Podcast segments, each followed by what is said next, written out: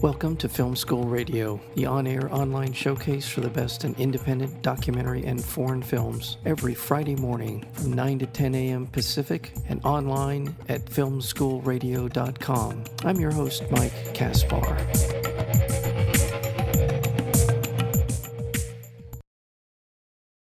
Kurt Vonnegut, Unstuck in Time, is a worthy tribute to Kurt Vonnegut and a compelling introduction for the uninitiated. The documentary film is the first of its kind on Vonnegut, is a deep, immersive dive into the author's upbringing and his creative output.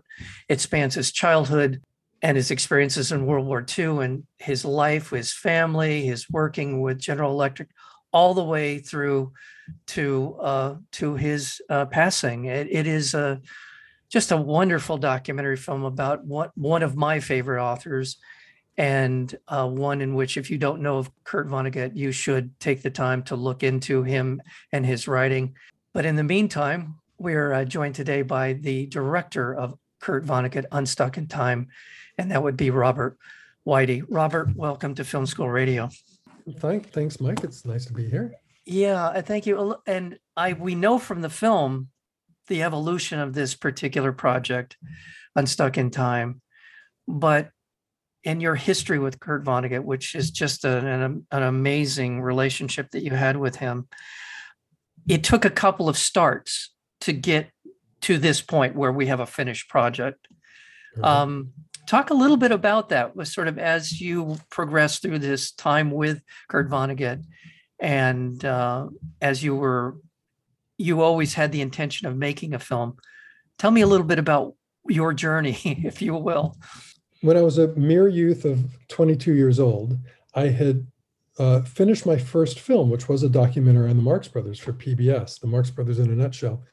And I did that film because I loved the Marx Brothers so much and I, I loved Vonnegut so much. So I was brash enough to write to him. I got a hold of an address somewhere. I, don't even remember where now. And I said, Hi, you don't know me, but uh, my name's Bob Weide, and I made this film on the Marx Brothers because I'm a fan of theirs. I'm also a fan of yours. I'd like to make a film about you. And um, lo and behold, he wrote back. And uh, it just so happened that he caught my Marx Brothers film on PBS because he loves, as you and I do, old film comedy. He loved the Marx Brothers. So he had, he had watched it. So here I was only 22 years old, but he, he knew my work, my only work at that point he said, you know, I'm an author. My work is on the page. It's not on film. I don't know how you make a film about an author, but you're welcome to try. And here's my phone number. Give me a call. And next time you're in New York, because I lived and still live in LA, next time you're in New York, let's get together. Now, imagine getting this letter. Uh, you know, it's like, you know, getting a letter from if you're a big fan of, you know, Kerouac or Salinger or something, suddenly he's writing you, here's my phone number, give me a call. So I did call him. We did get together later that year. This was in 82. Now, and he authorized the film. And it was 1988 before I got any money to start doing any filming. And that was like a kind of some seed money from American Masters on PBS, which allowed me to do some filming with him in 88. But then that money was gone. And, you know, people ask me why it took me so long to make the film. And the answer is actually quite boring and and pragmatic, which is I never had financing. So I would just finance out of my own pocket here and there, you know, and when we had time, when we had some mutual time, I would do some more filming with him. And that went that went on, you know, on and off until shortly before his death in 2007. Now, what I wasn't expecting at the beginning, because I thought it would be a very conventional sort of author documentary, the kind of thing you'd see on American Masters, which I think is a great series. I've done two things for them it would be that kind of a film. And it really wasn't until after he died and I was struggling with how to finish it that friend suggested, friends of his, mutual friends of ours, said, Well, this story about meeting your literary hero and becoming such close friends with him and how that impacted the film and the struggle to make the film all these years, that story should be folded into the documentary, into the biography, which I was reluctant to do because I really didn't want to appear on camera. I'm not, you know, Michael Moore or Morgan Spurlock or those people who do that very successfully. I, I don't need to see my mug on the screen, but it it it became sort of the only way to dig myself out of this hole I had dug my dug for myself. And you know, I'm a believer in full disclosure. So the fact that over the course of the film, it was no longer just a film about a writer, it was a film about a friend of mine that sort of needed to be disclosed. So we, you know, we took that approach. Now, I should also say that once that decision was made, I didn't want to be filming interviews with myself or, you know, telling my own story. So I thought maybe I bring in another director. So there's a fellow named Don Argott, a very good documentary director, and he and I were both in a film festival together in Kiev, Ukraine, of all places. And we hit it off, and uh, I told him what I was doing and asked him if he was a Vonnegut fan, and he was. I said, Well, why don't you work on the film about me? And I'll continue to focus on the biography, and we'll create this sort of hybrid. And that's basically what we did. So, um, yeah, it's been a long road and with a lot of starts and stops. I mean, there were periods of maybe three or four years where I didn't really do much on the film other than play around with footage in my editing room and that kind of thing. But um, yeah, the, the, the thing I, I say to put it in perspective is when I first approached him, I was 20, I guess I was 23 by the time we met, and he was just about to turn 60. He was he just had a sort of an early 60th birthday party. And I would refer to him as the old man affectionately, like, oh, I'm going to have lunch with the old man when I'm in New York. And uh, I just finished the film and I just turned 62. so I am now the old man. And uh, it's all come full circle and we're all unstuck in time. Yeah, the thing that I think we need to talk about now is Kurt Vonnegut and the kind of writer that he was and was what is it about his work that resonated with you? I know what resonated with me. And it was it was something i was profound maybe too strong of a word but it certainly it certainly struck a chord with me on an emotional level on an intellectual level and also on a comedic level, a cosmically comedic level. What struck you about him and his work? Well, you just encapsulated it perfectly. I mean, those are all my own feelings. I, I you know, being a fan of comedy as you were, you know, that all if something could really appeal to my funny bone, then you know that was it. That was you know m- most of the uh, most of the criteria right there. But but Vonnegut had this way of conveying very um, serious thoughts on very serious topics, whether it was the way we're, you know, killing off the planet or the way we're killing off each other or the way we behave in social situations or the divide between the rich and the poor in this country, political issues, social issues, relationship issues, very serious, heady stuff. I think heady now, even as an adult, not just for high school or college students, very insightful, very important stuff. Um, but all filtered through this sort of Midwestern, sort of homespun sensibility and a Midwestern sense of humor. So it was that merging of the serious issues, but being very, very funny. I mean, it was that cliche of crying one moment and laughing the next. That's exactly what it was. And I just, as I say in the film, my first book was Breakfast of Champions, given to me by a high school teacher, Valerie Stevenson, who actually appears in the film. Yes. We've, remained, we've remained in touch all these years. I didn't have to track her down. You know, once I read Breakfast of Champions, I said, that's it. I, I found my author. This is my author. And had to go out and and uh, read everything of his I could. By the way, this was the day before you could Google stuff and, you know, long before all that. This is, we're talking now the late 70s. I used to go to the public library and pull out these big volumes, the Reader's Guide to Periodical Literature. You could pull them out for any given year, look up a subject like Kurt Vonnegut. I did this with the Marx Brothers, any number of subjects, and it would give you all the newspaper and magazine articles that appeared that year on the subject. And at my library in my hometown in Fullerton, they had a pretty good um, microfilm collection. So I could you know, put a microfilm on the machine and read some obscure article about Kurt Vonnegut written in 1961 or whatever.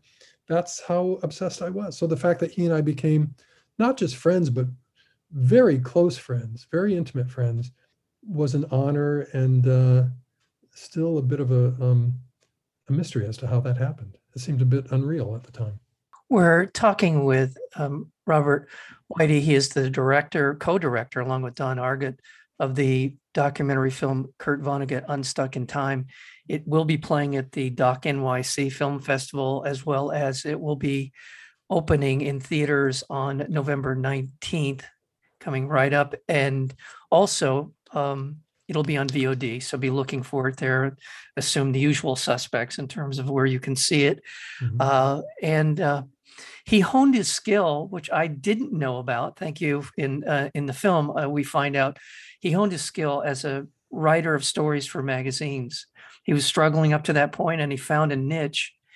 How much of an impact did that part of his writing career have on him as a writer?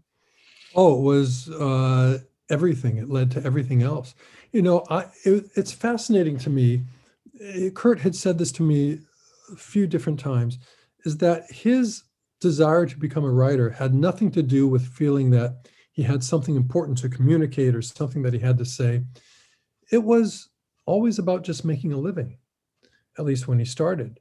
And you know, he didn't study literature. He read all the great books, all the classics when he was a kid because they were in the house, they were on the shelf. Um, but uh, he didn't have any strong feelings about being a writer. But after he, after the war, after the Second World War, he came home. You know, he had to get a real job. He became a publicist for General Electric, and he just started to fool around with short story writing because back then, if you could write short stories and sell them, you could make a good living because Saturday Evening Post, Collier's, any number of magazines would pay for short stories. So he tried his hand on it, thinking maybe I can make some extra money this way. And he started doing it. And unlike a lot of artistic temperaments now who don't want to be interfered with, who don't want any notes, he would welcome if an editor wrote to him and said, We think you're onto something with the story, but we think that ending needs tweaking, or maybe you could lose this character. He just said, Tell me, tell me what to do. I'll do whatever you want me to do.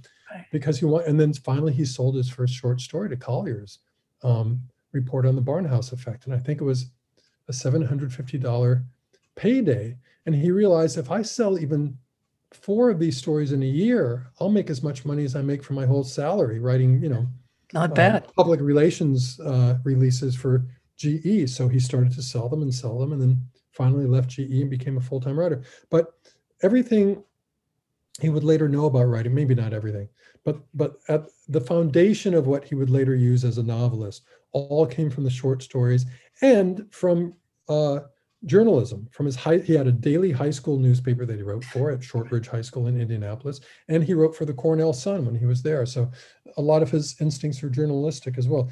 As Vonnegut knows, as Vonnegut readers know, he tells you all the important stuff right up front. Right. Right up front what's going to happen, and then the joy is in sort of finding your way there through the narrative of the story. And that was that's just a journalistic trick, is you put the important stuff in the opening paragraph. It's it. uh, Don't bury the lead, right? Yeah, You- right. Yeah. Um, there is something that you just said that really kind of resonates with me uh, in terms of his personality, the way that he projects his persona, that is at odds with what I read. You're saying, I mean, and he says it in the film. I need to make money. I want to make money. That's why I write. And he, in, in the context of his experience at Dresden during World War II as a prisoner of war, what he says is, ah, didn't matter. Uh, dogs that I know have had more of an impact than Dresden did. No, he, and I see this throughout the film in your interactions with him. He says things that I essentially want to say, who am I supposed to believe, you or my lying eyes? And because my eyes are telling me something very different in what he wrote and and his passion, even though much of it is uh, sort of sardonically funny, there's a real humanity and there's a real uh, there's a real emotion to to his writing.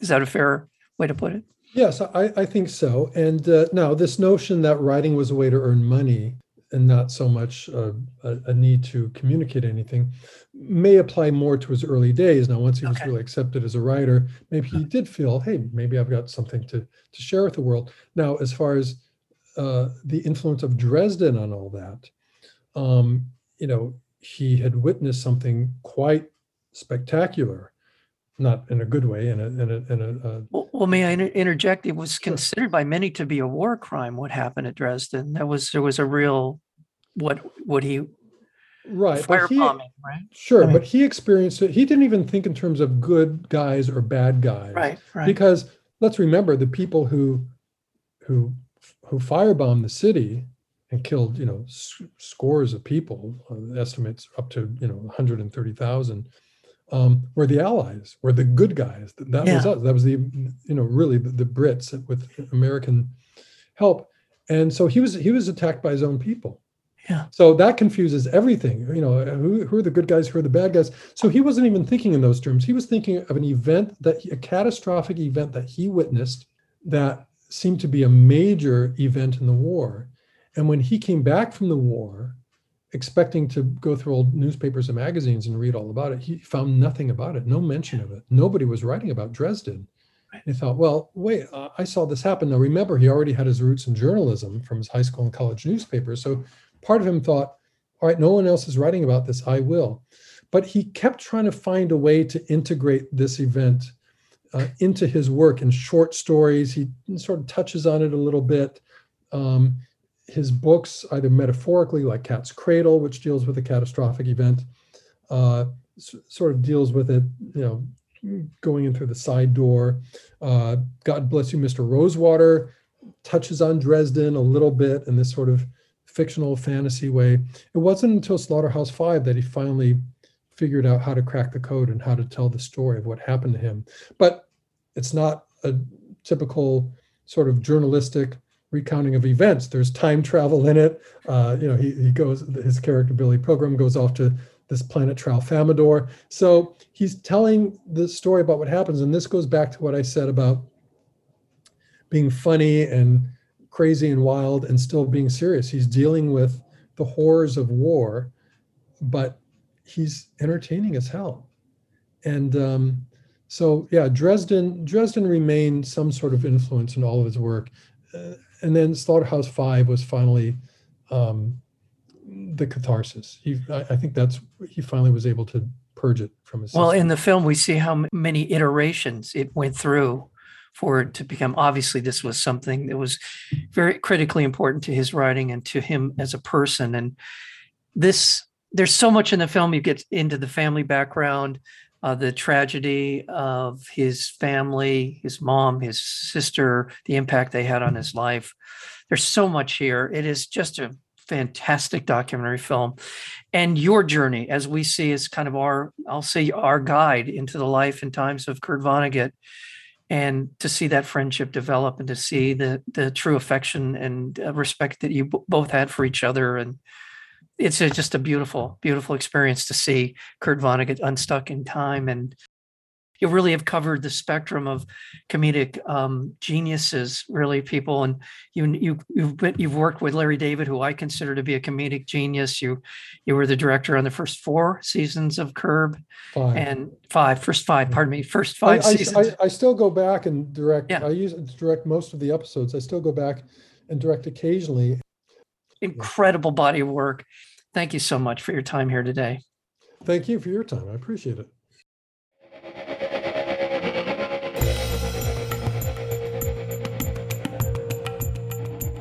You've been listening to Film School Radio, the on air online showcase for the best in independent documentary and foreign films. You can find out more about the program at filmschoolradio.com. I'm your host, Mike Caspar.